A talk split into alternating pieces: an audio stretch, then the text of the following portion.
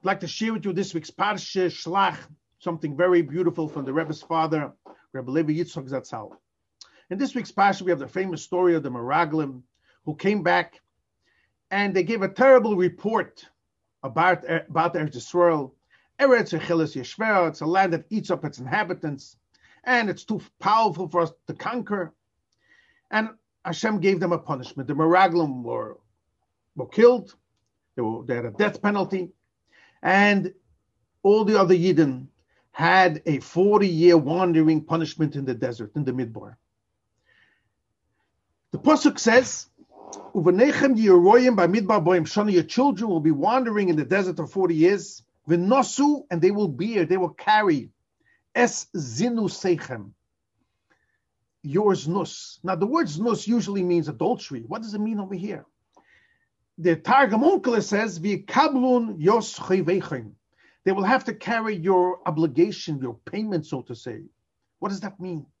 And why would the pasuk use the word znus? A pasuk earlier also asked Rabbi Levi Yitzchak. It says, "Ve'vesi oisam." Hashem will bring your children after the forty years to Eretz Yisrael. V'yodu esa oretz. They will know the land.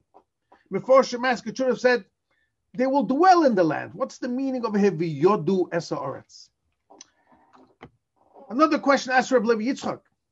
In actuality, in the pasuk it says 40 years they'll be in the desert, but they only but they were only there 39, as Rashi explains.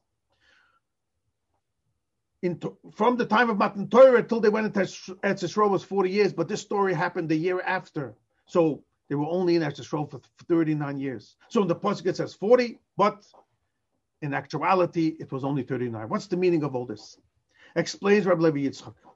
Just like you have a marriage between a Isha and a Isha, and together they build a home and they bring fruit, children into the world.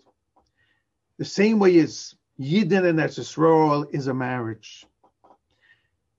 We find the Lashon and Gemara, Esther Karka. We compare a woman to land. And Hashem wanted the Yidden should come into Eretz Yisrael, develop the land, and through developing the land, we will be Makaya mitzvahs. We will elevate the holy land of Eretz Yisrael. And the land itself wants to be connected to Yidden, not Chas V'Shom, to Umas Oilam, to other nations of the world, where everything that, all their energy goes Chas V'Sholem to Klippa, to unwishful forces. The land of Eretz Yisrael wants that they should receive energy from Yidden, and together the fruits and their labor should be used out for holy purposes. And that's the whole avoida of Torah mitzvahs. So when Yidden came and they spoke against Eretz Yisrael, it's and they said, "Oh, we can't go there. Let's give it to other nations." It's as if it is nus. Rav Levitzer compares this what it says later in Parshas Kiseitze.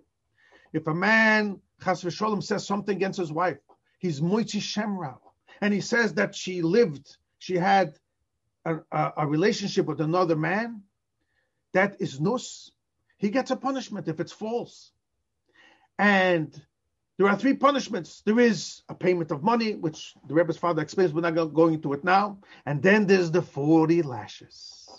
And that 40 lashes Rabbi Levitzer compares that this was the punishment from the 40 years. And you see how it fits. Just like by the 40 lashes, the Gemara says in Makis, it's not 40, it's 39. And the Gemara learns it out. Even though the Pasuk it says Aboyim. The same thing over here says Rabbi Levi. It says Aboyim. It says 40 lashes for those Yidden who spoke against their wife, so to say, who spoke against Israel. And they had to carry a number of 40 com- compared to the Malchus the lashes, and that was the 39 years that the Yidden were Israel. And now you'll understand how the psukim is so well. The pasuk says, yes, your children, you're going to have to carry zinu seichem. They spoke against Israel. That's like Moitza Shemra. And who will go into Israel? Your children. Viyodu. Viyodu is the same etymology, like it says earlier in the pasuk, in the beginning of Bereshit. Odom yodas chava.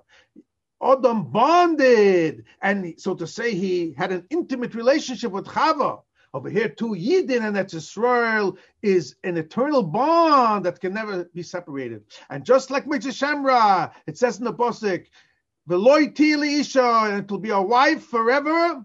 The man can never divorce his wife. Same too, Eretz Israel belongs to the Yidden. It will always be a marriage. Isha. Eretz Israel is a land that only belongs to Yidden. It's an intimate relationship. Speedily nowadays, we will have the full Yerusha of Eretz Israel with the coming of Mashiach. Shabbos.